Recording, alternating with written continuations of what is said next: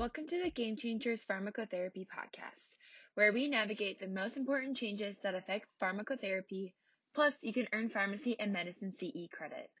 We know you're busy, so use your time effectively by listening, learning, and claiming credit. It's a new way to learn. Just log on to ceimpact.com for more information on podcasts. Hello, and welcome again to another episode of Game Changers Clinical Conversations. I am your host, Jeff Wall, professor of pharmacy practice at Drake University. Welcome. I hope everything is going okay in your world as uh, we head toward the dog days of summer, as it were. Hopefully, where you're at, it isn't terribly hot, though I know in a lot of the Western United States it is. Uh, we've been pretty lucky here in the Midwest. So, thanks for listening. As always, um, if you get a chance, uh, if you haven't had a chance to, to listen to us before, uh, I hope you like us. And if you do, please, in fact, like us wherever you uh, listen to your podcasts uh, subscribe if you haven't already done that. But most importantly, head over to CE Impact and the new initiative they have, which is the Pharmacist Network TPN, not the other TPN that I think other people are used to hearing, but this is uh, actually a very nice platform for both education and communication. The way we've been talking about it is kind of a combination of LinkedIn and a place for you to also get your CE, including listening to these podcasts, which is the other thing you should go to CE Impact for because if you sign up for the low price of $3.99 a month, you get CE, and that's CE for pharmacists as well as CM CME for providers both, and can't think a less expensive way to, to kind of get your CE and easier way to get your CE, and helps us keep the lights on as well. So thanks very much for doing that. Today we are going to be talking about a paper that I was telling Jake, my partner here, that's kind of burned up social media and certainly been on a lot of lay media, and that's the paper that was just recently published in the Annals of Internal Medicine that looked at treating patients with sickle cell disease and their acute pain crises either in the emergency department or in infusion centers that have kind of a specialized area for them to treat them. And so, again, it's certainly been taking up a lot of discussion, which I think is a good thing. I think it's certainly an important issue. Uh, you know, I, like most clinicians, you know, have have kind of tried to navigate as best we can in the post-opioid crisis world we live in, and I think we've seen certainly more appropriate use of opioids for for things such as non-malignant pain issues, you know, lower back pain, things along those lines, and short-term injuries and things things along those lines. But unfortunately, I think in this case, uh, the baby was kind of caught up with the bathwater because studies have definitely shown that patients with sickle cell disease have had an increasingly difficult time getting access to the pain treatment they need. And that's obviously, you know, not what we want. And it's a big issue. So sickle cell disease affects approximately 100,000 people in the United States. And this is unfortunately a population that traditionally is underserved by the medical community. And so because of that, any sort of advance is a good advance, is something that needs to happen now rather rather than later. I think I was during my residency, and this was over 20 years ago, I did rotate through a sickle cell clinic and I was flabbergasted at, at some of the pain issues that these patients can suffer from. I mean, these people are, can be in agony when a vaso-occlusive crisis occurs. These are excruciatingly painful events that occur due to small thrombi, and that can actually lead to a whole bunch of other issues as well, uh, such as acute chest syndrome and priapism and all sorts of other stuff. But they get these episodes of excruciatingly painful events that, uh, you know, there is no doubt opioids are the treatment of choice for them. And so it's, it's, as you might imagine, a big cause of admission to the hospital and to the emergency department in patients with sickle cell disease. And so, as you might imagine, someone develops sickle cell crisis and they, and they develop pain syndrome and they show up in the emergency room.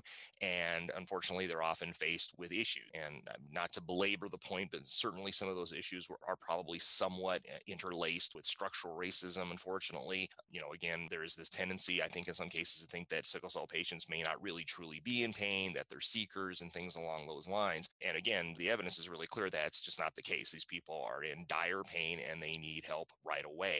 And so, because of that, in 2014, uh, the guidelines for the treatment of sickle cell disease uh, were very clear about this. And they said, you know, that clinicians should not guess whether somebody's a drug seeker or something along those lines. If somebody comes in with sickle cell disease and says they're in pain, you know, again, the only way we can tell if somebody's in pain is if they say they're in pain and you need to believe them.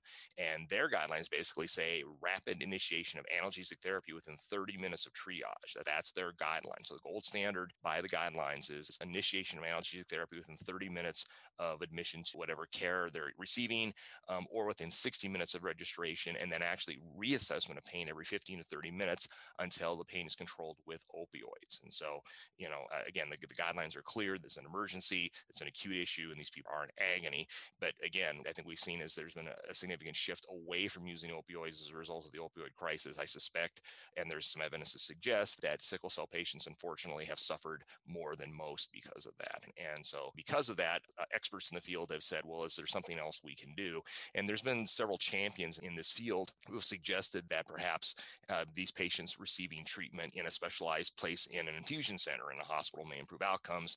They can get right into a chair, they can get some IV started, and they can get payment started immediately. And that might not only improve outcomes as far as their pain control, but actually may save the hospital cost because of decreased hospitalizations or ER visits. One study done in Baltimore found that the costs actually were about $1,000 less for patients who sought care for their pain crises in an infusion center versus an emergency room. Now, of course, there's strikes to that as well because there are no infusion centers I'm aware of that are open 24 hours a day, seven days a week. And patients may have pain crises that don't occur nine to five, Monday through Friday. So it's obvious that infusion centers aren't going to be the absolute end answer to this. But the question remains, you know, can we train and target clinicians to set up a specialized area that deals with patients with sickle cell disease, in particular with vaso-occlusive crises leading to this acute and excruciating pain? And that's where this paper that came out, again, just hot off the press three or four days ago in the Annals of Internal Medicine called the ESCAPE study. And the ESCAPE study stands for Examining Sickle Cell Acute Pain in the Emergency versus Day Hospital Study. So, and again, it's received a lot of press, I think rightly so. It was a prospective observational study done in four US cities. So it was done in Baltimore, Cleveland, Milwaukee, and Baton Rouge, Louisiana. And I suspect these areas were chosen because some of these champions that have, have investigated using fusion centers to treat sickle cell pain crises already were practicing there and already had these kind of sites up. So that's kind of nice. And so I think that's where kind of the idea came from. They designed basically two infusion centers solely for the care of patients with sickle cell disease and two shared infusion space with the heme onc section, where most heme onc centers or clinics have a very large infusion center. So they also, of course, were located in hospitals that had emergency departments. They note that in Baltimore, the emergency department has actually a fast track system for patients with sickle cell disease, which is good. And they're given priority over patients in a special 15 uh, bed observation unit where they can be immediately assessed and hopefully treated very, very quickly. So in this study, this was a prospective study where they included any patient over age 18 with sickle cell disease. They could have sickle cell disease of any genotype, and they just needed to live within 16 miles of a treatment center. They excluded patients who did not have frequent vaso-occlusive crises, so had well-controlled disease, who did not have a lot of exacerbations, and they excluded pregnant patients. And what they did was they followed patients for 18 months with the expectation, prospectively, during this time, this population would have at least one or two acute care visits for sickle cell vaso-occlusive crisis based on data they had gotten from other big databases patients that unfortunately did not have well controlled sickle cell disease, that it was likely they would probably be seen emergently for vaso-occlusive crisis at some point. They did not collect data of on any of the other vaso-occlusive crisis uh, sequelae, so they didn't look at patients who then went on to develop acute chest syndrome or stroke or anything along those lines. They did know they could not make infusion centers open 24 hours a day, so some patients in presenting in pain necessarily sought care at another site. The primary outcome of the study, then, after following these patients for 18 months, was the time to first dose of parenteral pain medication, whether the patients went to the emergency department or whether they went to the infusion center.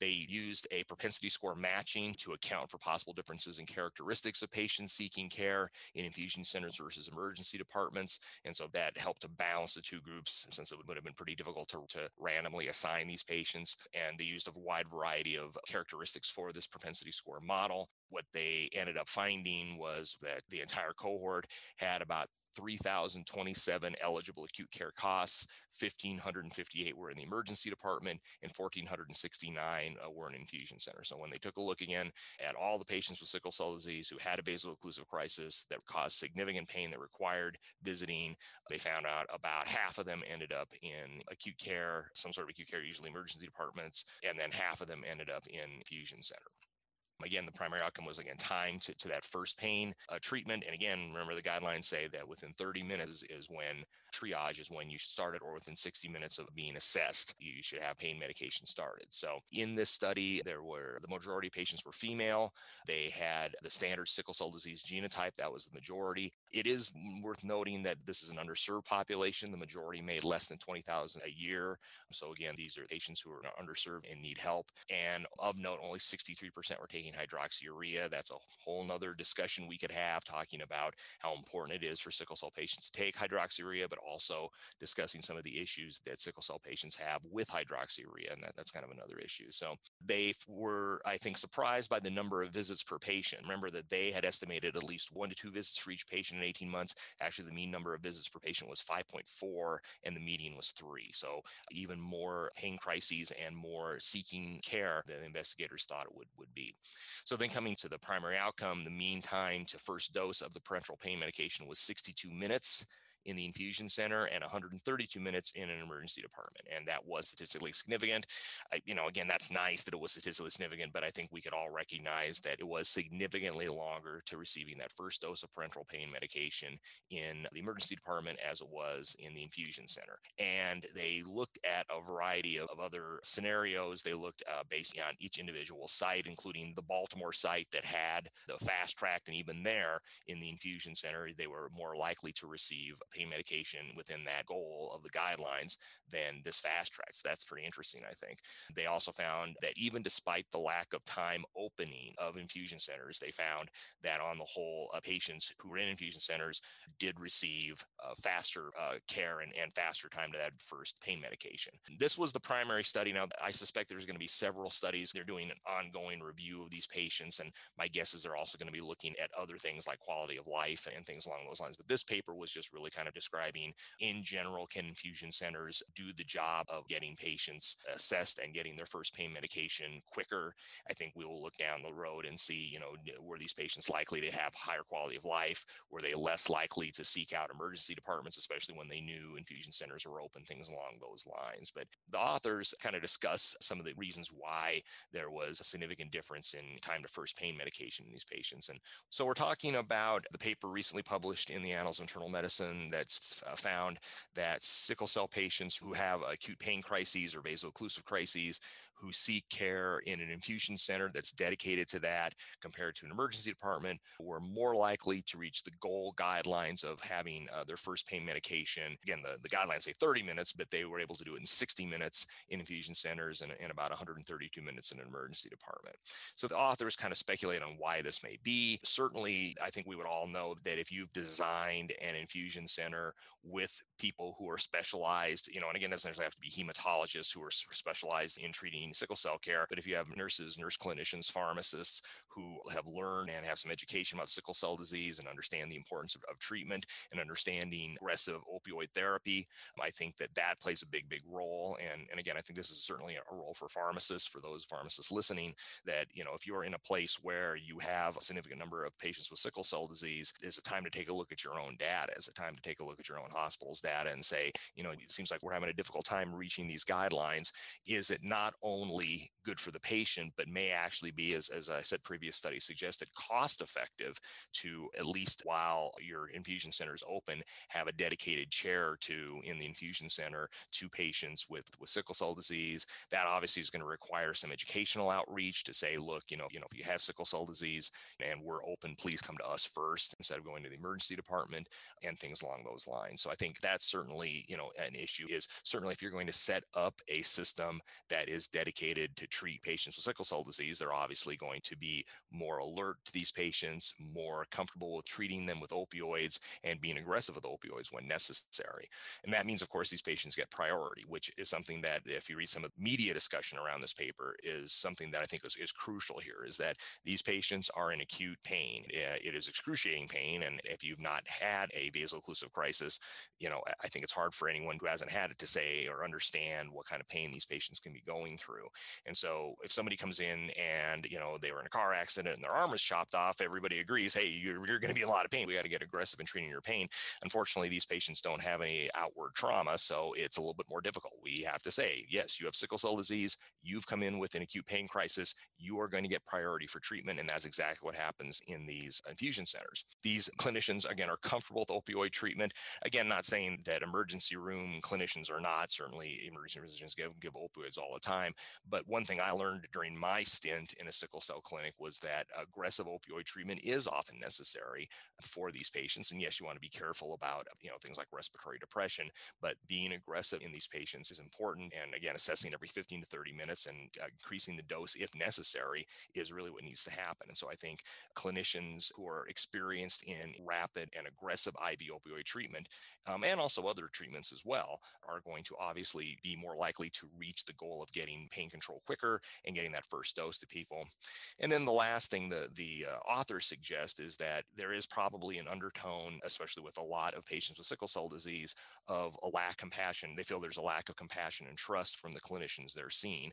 And that's actually backed up a bit by the literature. There's been some studies that have suggested that four out of five patients who have sickle cell disease and have vaso-occlusive crisis basically try to tough it out at home rather than go to the emergency room because they just feel like they're not going to get good care. And, and again, I'm not saying that's true. I'm just saying that's the impression of these patients. And that's obviously wrong. We, we have to change that. And so if we can say, look, we hear you, we know you're in pain, we think this is important, we know it's important, we need to aggressively treat this, that's going to be very important. And I think, uh, you know, a couple of trips in an infusion center where they get there and say, you know, hello, I, I'm having acute pain crisis, and everyone believes them, they immediately, you know, start, you know, assessing you, immediately get you into the chair, start an IV, get some IV medication started, assess you, and, continue to assess you. That's going to build trust. And I think when that happens, I think that uh, patients are going to be more likely to um, to trust the clinicians who are taking care of them and are going to be more likely to go to them maybe even earlier before they're in excruciating pain and maybe catch the vaso-occlusive crisis before it gets too bad. Also, this may have some role in the increasing compliance with hydroxyurea. It's been suggested that in some cases, patients don't take hydroxyurea not necessarily because of the side effects, which can occur, but because of mistrust of the healthcare system. If we can show these patients compassion and show that we, you know, we do trust them, you know, after they've had a couple of these crises, we can say, well, you know, there is this medication you can take, and it's not going to make things perfect, but it will definitely decrease the number of acute pain crises you have, a number of vaso-occlusive crises you have will they be more likely to take it? So that's some of the speculation some of the authors of the paper had.